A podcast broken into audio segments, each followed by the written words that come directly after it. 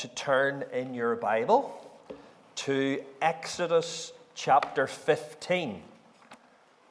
We are going to read uh, a right few verses for this section as we move through these uh, chapters in Exodus which are centered in the wilderness. Um, so, Exodus 15 and verse 22 is where we will start. Exodus 15, verse 22. Then, that is, after the crossing of the Red Sea and the singing of that great psalm of celebrating the Lord's victory over his enemies, then Moses led Israel from the Red Sea and they went into the desert of Shur. For three days they traveled in the desert without finding water. When they came to Marah, they could not drink its water because it was bitter. That is why the place is called Marah.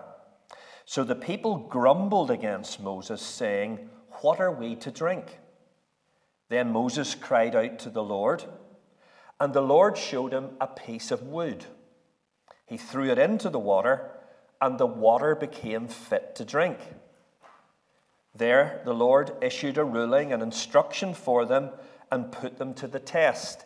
He said, If you listen carefully to the Lord your God and do what is right in his eyes, if you pay attention to his commands and keep his decrees, all his decrees, I will not bring on you any of the diseases I brought on the Egyptians, for I am the Lord who heals you. Then they came to Elim where there were 12 springs and 70 palm trees, and they camped there near the water. In the chapter 16. Verse, sorry, we'll, we'll read 2 verse 5. The whole Israelite community set out from Elim and came to the desert of Sin, which is between Elim and Sinai on the 15th day of the second month after they'd come out of Egypt. In the desert, the whole community grumbled against Moses and Aaron. The Israelites said to them, If only we had died by the Lord's hand in Egypt. There we sat around pots of meat and ate all the food we wanted. But you have brought us out into this desert to starve this entire assembly to death. Then the Lord said to Moses, I will rain down bread from heaven for you. The people are to go out each day and gather enough for that day. In this way, I will test them and see whether they will follow my instructions. On the sixth day, they are to prepare what they bring in, and that is to be twice as much as they gather on the other days down to verse 17 of the same chapter. The Israelites did as they were told. Some gathered much, some little.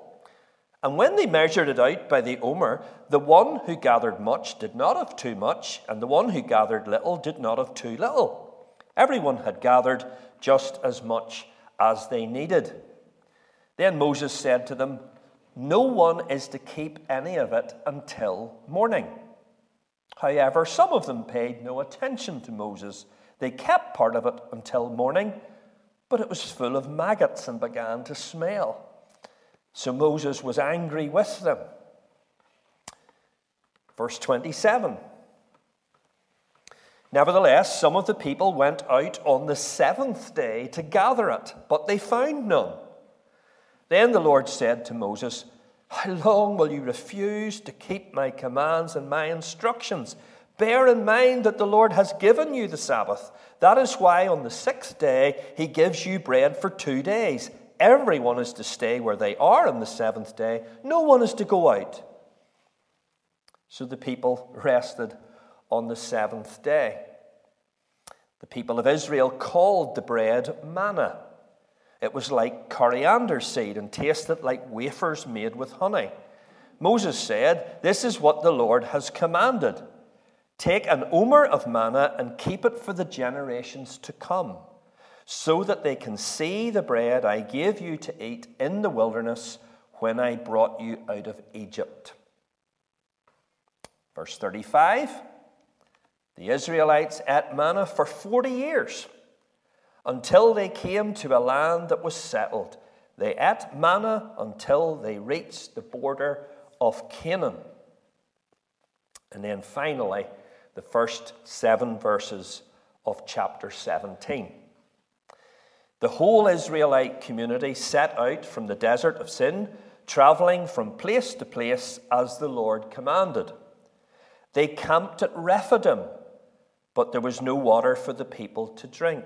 So they quarreled with Moses and said, Give us water to drink. Moses replied, Why do you quarrel with me? Why do you put the Lord to the test?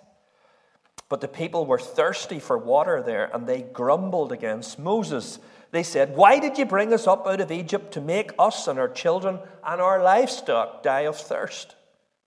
Then Moses cried out to the Lord, What am I to do with these people? They're almost ready to stone me. The Lord answered Moses, Go out in front of the people.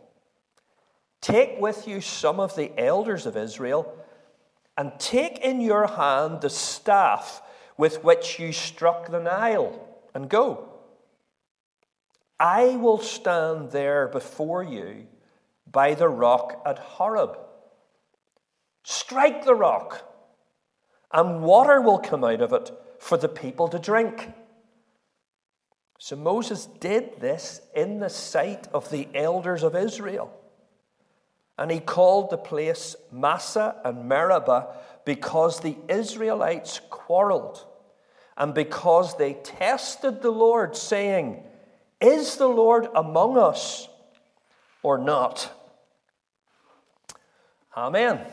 To the reading of God's Word. Now, as I say, folks, we have come to the sort of middle chapters in the book of Exodus, which tell us what happened in the days following Israel's deliverance from Egypt. In fact, everything that is recorded in chapters 15 to 18 took place over the space of just two months. So remember the context. God has redeemed Israel. He has set his people free. And he is now journeying with them to their promised inheritance. It's vital that we bear this in mind. God has not left his people on their own to make their own way to Canaan. He is with them every step of the way. The pillar of cloud by day and fire by night is their constant companion. God is committed to accompanying his people along their pilgrim path. And as he does, he trains them to trust him as they encounter various hardships and hazards. So, this period of wandering in the wilderness is not to be wasted. It's to form a vital part of their education. And you'll not be surprised that once again, we can see a tremendous overlap between Israel's experience then and our own as believers today. Our pilgrim path, by which God leads us to heaven and to home, is still one of troubles and trials. And the wilderness that is this world is still God's school for his people, where faith is tested and character is formed. We have been left in this world for a reason, and the circumstances of our lives are never the result of random chance. Rather, they are ours by divine design as our tutors in God's curriculum for our education and development. Now, I'm sure you noticed in the passages we read that in each of the four locations where Israel arrived, God taught them a lesson about trusting and obeying Him. And He did it by using the essentials of life the supply of food and drink. Important at any time, but absolutely critical as you make your way through the desert. So, we've got four learning locations to visit and consider tonight. And here's what they are Number one, bitterness at Marah. Number two, refreshment at Elim. Number three, hunger at Sin. That is the desert of Sin that doesn't have anything to do with moral sin. And number four, thirst at Rephidim. So we're going to start with bitterness at Marah. Let me underline what I said earlier. God led Israel through Moses to Marah. They did not arrive there by chance, and they had not strayed off the path of obedience.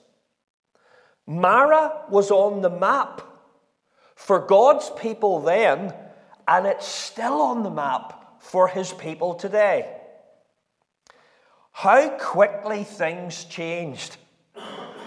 No longer was Israel singing songs of salvation on the shore, as they had been earlier in chapter 15. Now they are whining in the wilderness. But maybe we shouldn't be too quick to criticize them.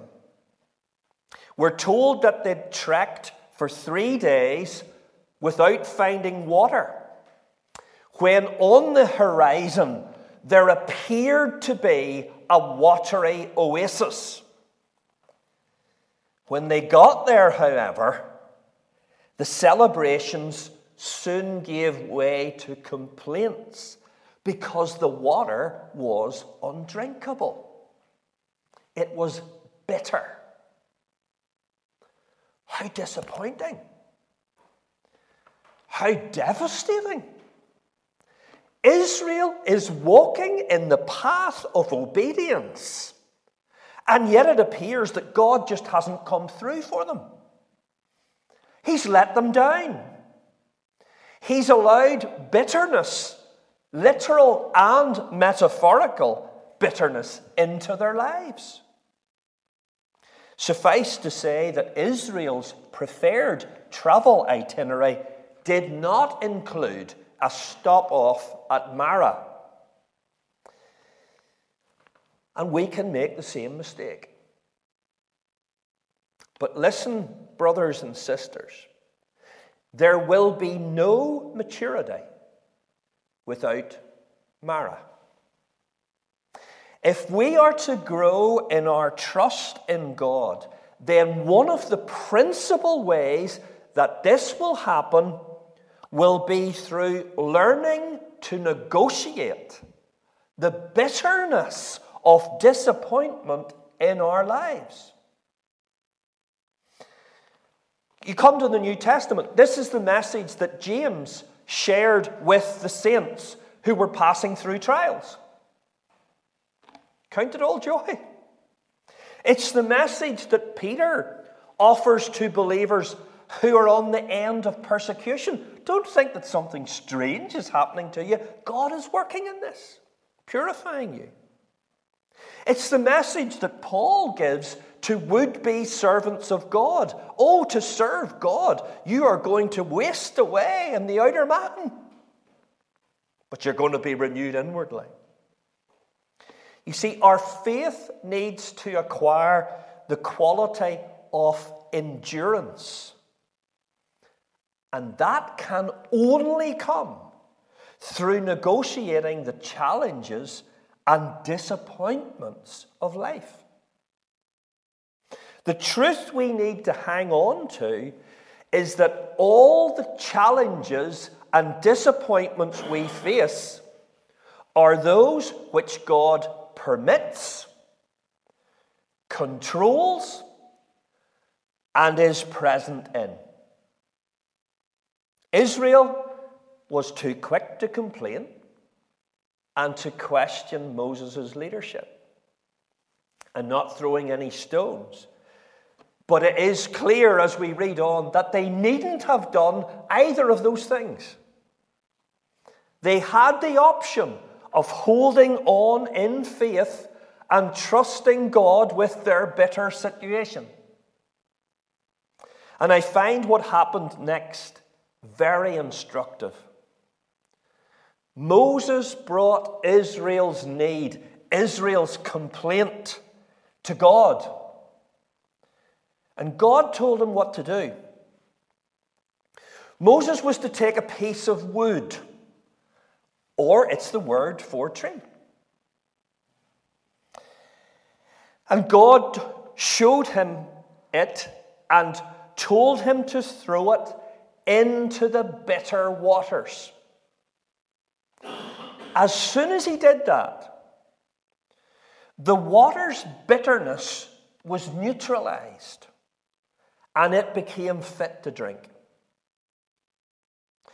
God was teaching Israel that they could trust Him with their disappointments and bitter circumstances along the pilgrim path. I say it in a spirit of humility. But I wonder how often, as believers, we fail to respond appropriately to disappointment in our lives, and as a result, we miss the opportunity to develop in our faith. You know, sooner or later, the why did God allow this question, it's going to surface in our lives. What will help us negotiate our disappointment and turn bitter waters sweet or drinkable at least? You know what the answer to that is? The addition of the tree. If we keep the truth of Calvary with us, the ultimate demonstration of the reality and the extent of God's love for us, we will be able to manage the Marahs in our pilgrimage with God. And let's be honest, some Marahs may be just so bitter that it will only be the truth of the cross of Christ that will hold us together and take us through. And don't miss God's reassuring words to Israel as they pass through this testing, bitter experience. Chapter 15, verse 26 Walk in my ways, I will not harm you. I will not bring on you the punishments that I brought on Egypt. I am the Lord who heals you. What a precious thing it is to know that God's discipline in our lives is always loving discipline, designed to develop us in our relationship with Him. It is never punishment for our sins as His people. So that's bitterness at Marah. What follows it?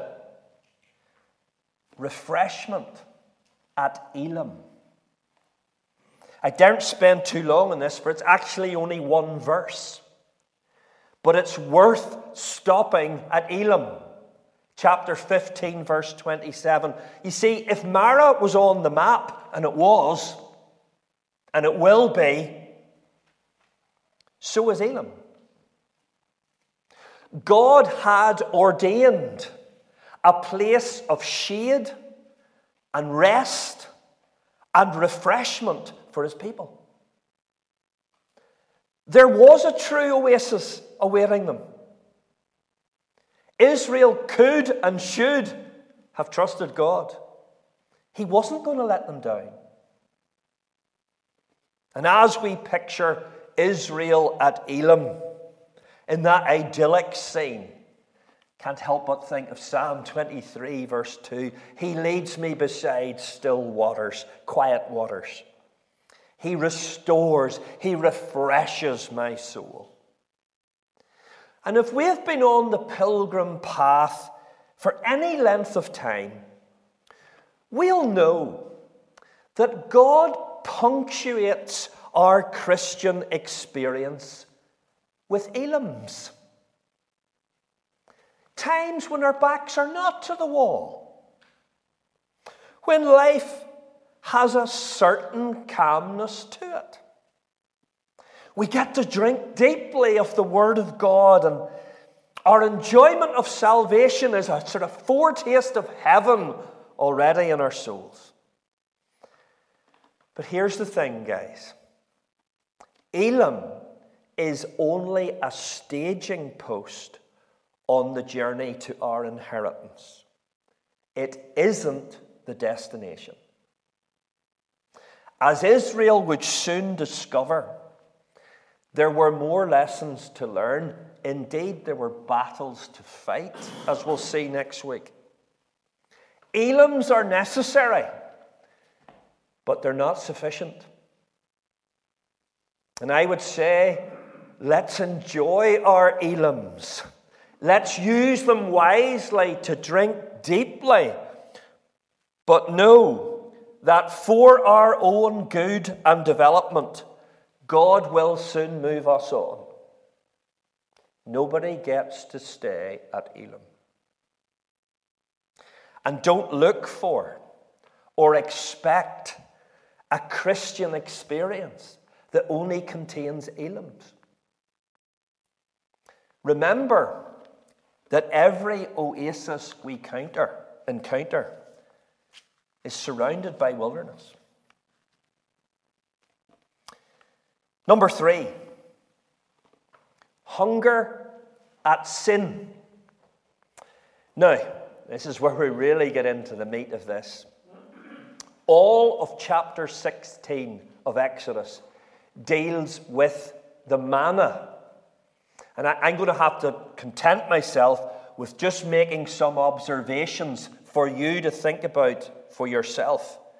I'm not going to comment on the quail that was provided because that was not a regular thing, and God's instruction of Israel was wrapped up with the manna. So I want to highlight five things for you. First, it's simply remarkable to listen to Israel's revisionism as hunger set in. What about Exodus chapter 16, verse 3, for a rewriting of the past? If only we had died by the Lord's hand in Egypt. There we sat around pots of meat and ate all the food we wanted. You have brought us out into this desert to starve this entire assembly to death. Whoa! Egypt sounds like it was just one great big banquet. Their description of their experience in Egypt just didn't conform to reality in any way, shape, or form. And can I suggest that there's a lesson here for us? When difficulties come into our lives, and when following Christ gets really costly and remaining true to God is genuinely demanding, don't rewrite the past. Don't romanticize your lostness. No matter how tough the going gets, never forget what it was to be without Christ and without hope in this world. Don't fall for the devil's lies. The second thing to say is that we need to grasp what the whole point of the manna was. Obviously, the manna was God's means of keeping the people alive in the wilderness. It was their daily source of food. But it was more than that. It presented Israel with a daily exercise in trust and obedience. Think about it. Israel was to gather enough for each day and no more. I'll come to the Sabbath in a minute. But that meant, put yourselves in their situation, that meant you went to bed each and every night learning to trust in God's provision for tomorrow. The manna was an invitation to lean into God's faithfulness. But what do we read? There were some who thought it would be a good idea not to do what God said, and instead to gather more than they should and store it up for the next day. And when tomorrow came, it stank and was full of maggots. There was nothing subtle about that lesson on disobedience. And then, when commanded to gather double rations on the eve of the Sabbath, there were still some who went out to gather fresh supplies on the Sabbath and they found none. Can you see what God is doing? He's training his people, using their daily bread to teach them this lesson and I'll let the words of Deuteronomy 8, verse 3, drive home that lesson. He humbled you, causing you to hunger, and then feeding you with manna, which neither you nor your ancestors had known, to teach you that man does not live by bread alone, but by every word that comes from the mouth of the Lord. In the same way that the consumption of physical food is essential to maintain our physical life, so is the reception of the Word of God to maintain our spiritual life and vitality. Through learning to trust and obey God day by day, we grow in our relationship with Him and we find all that we need for our pilgrimage through this world. So that's the second thing. Third, let's not miss the importance that God placed on the Sabbath in connection with the provision of the manna. Chapter 16, verse 29 says this Bear in mind that the Lord has given you the Sabbath. That is why on the sixth day he gives you bread for two days. Everyone's to stay where they are on the seventh day. No one is to go out. We would do well to remember this on the pilgrim journey. The Sabbath was God's idea. Yes, the Sabbath was given for man and not man for the Sabbath, but God enshrined the principle of rest into Israel's pilgrimage. It was for Israel's benefit. The Sabbath scheduled rest. It offered the opportunity to stop, to reflect, and to worship. And God drove this lesson home through the double provision of the manna on the Friday of each week, the eve of the Sabbath. Now, when Israel arrived at Sinai, it was commanded to keep the Sabbath as a matter of law, but its purpose remained the same. Now, perhaps you would want me to stress that there is no New Testament command for us as Christians to observe the Sabbath. We are not under the law in the sense that Israel was. Yes, but please note that what is recorded here in Exodus chapter 16 is before the law was given. In fact, the principle of Sabbath rest is something that goes back to the creation account itself.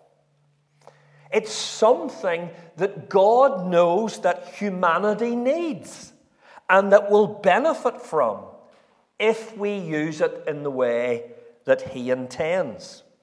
So, as believers, let's not attempt to be wiser than God. He knows we need the principle and the practice of Sabbath rest in some form or other on our pilgrim journey. If I might be more specific to our Christian context, protect your Sundays as far as you can. Prioritize spiritual rest and refreshment over the responsibilities and attractions of the world. Set out your stall. What we have the opportunity to do together on Sundays is of greater value than all those other things that we do the rest of the week in our lives. How revealing are our Sunday commitments? What a litmus test they give us of our priorities.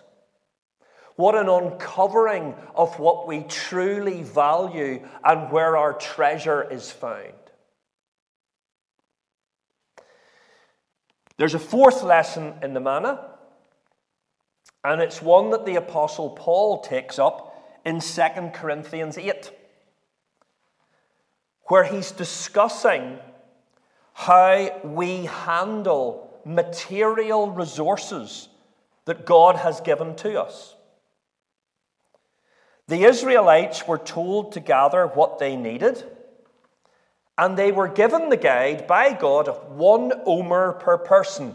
They think an omer is about 1.4 kilograms. When they came to measure it out, they discovered that there was enough for everyone. The surplus gathered by some balanced the shortfall of others. And Paul says, What a great principle that gives us as Christians. If we have more than we need of material resources, then let's share with our brothers and sisters who haven't enough. And it's that simple. He says it in black and white. God desires that there should be an equality within the body of Christ, with resources flowing to need and not being stored or hoarded for personal indulgence. And with head bowed, I ask, how will we fare at the judgment seat of Christ when our bank balances and our investment portfolios and our possessions and our expenditures come under the assessment of the Lord Himself? We are stewards of everything that God has given to us. In an ultimate sense, we own nothing. Fifthly and finally, in respect of the manna, Israel was never to forget God's faithfulness shown towards them in the provision of the manna. Moses was instructed to take an omer of manna and place it in a jar, which would then be placed in the Ark of the Covenant itself, God's throne. God's faithfulness memorialized in the midst of his people. Israel must never forget that their God sent them bread from heaven to meet their need in the wilderness. And we as Christians know that God has done something even more wonderful again. We go to John chapter 6 and hear Jesus telling us that He is the true bread of heaven, the true manna. And whoever eats of this bread will never hunger again and will never perish. Whoever eats this bread has eternal life, and God will raise him up at the last day. Can we ever forget the coming down of the Savior from heaven to give us the bread of life. Fourth and finally, thirst at Rephidim. Israel's next learning location was Rephidim. And if you read on in Exodus 17, you'll see it, they actually had a double lesson there. First, God instructed them once again concerning his provision for them. And then after that, he instructed them in the art of war so that his people would know how to fight. And that's where we're going next time with Joshua and the Amalekites. Israel learned about God's provision and his protection at Rephidim. Now, no matter how sympathetic we might feel towards the people as they seem to just move from one test to the next, I think we'll have to admit that they were slow to learn at best. Indeed, what we now find when we come to Rephidim is a real escalation in the level of petulance that they displayed. Previously, we read that they grumbled against Moses. Now it's full blown quarreling. In fact, things were so tense that Moses feared for his life. Now remember, all this is happening within a two month period of God's great deliverance from Egypt. And the heart of Israel's sin this time was, chapter 17, verse 2, they were putting the Lord to the test. That means they were questioning his loyalty towards them, the goodness of his intentions, and the reality of his presence with them. Now, that's an incredibly serious thing for a people to do who've just been delivered from Egypt and have been sustained every day since as they've made their way through a hostile wilderness. It's entirely appropriate for God to test Israel's obedience, but it is utterly unacceptable for Israel to test God's faithfulness. So, how will God respond to this insult to his faithfulness? to this calling into question the reality of his love for his people. Here's how God will respond Moses, stand in front of the people, gather some of the elders, and take in your hand the staff with which you struck the Nile in judgment. I will come. And I will stand before you at the rock of Horeb. And you're to use that staff to strike the rock where I am standing. And when you strike that rock, water will come out and the people will drink. I once heard John Piper describe this as possibly the most shocking verse in the whole of the Old Testament. God's response to the people's questioning of his love for them, his loyalty to them, was to be struck in judgment before them. And I'm hoping your mind is running ahead of you. How is it that we as sinners can know for sure that God loves us? That He wants to save us? That He will be faithful to us if we commit ourselves to Him? How do we know it? Well, we need to visit another rocky outcrop where once again God stood before the people and the elders of Israel. But this time, it was no symbolic striking of God, but the real thing. In all the horror of Calvary,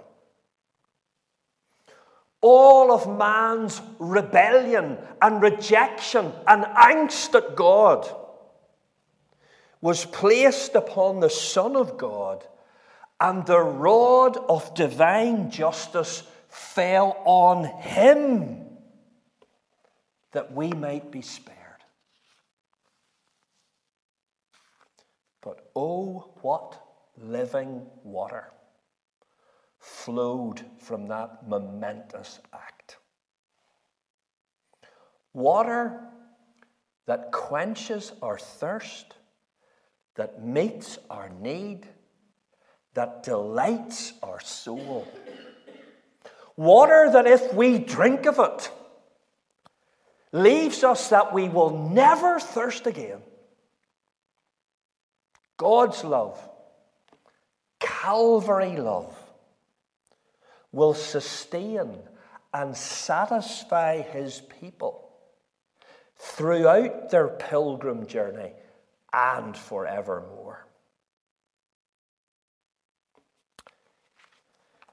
We're done.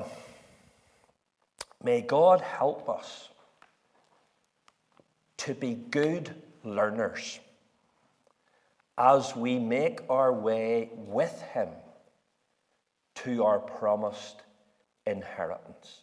Let's learn the lessons. Let's grow up.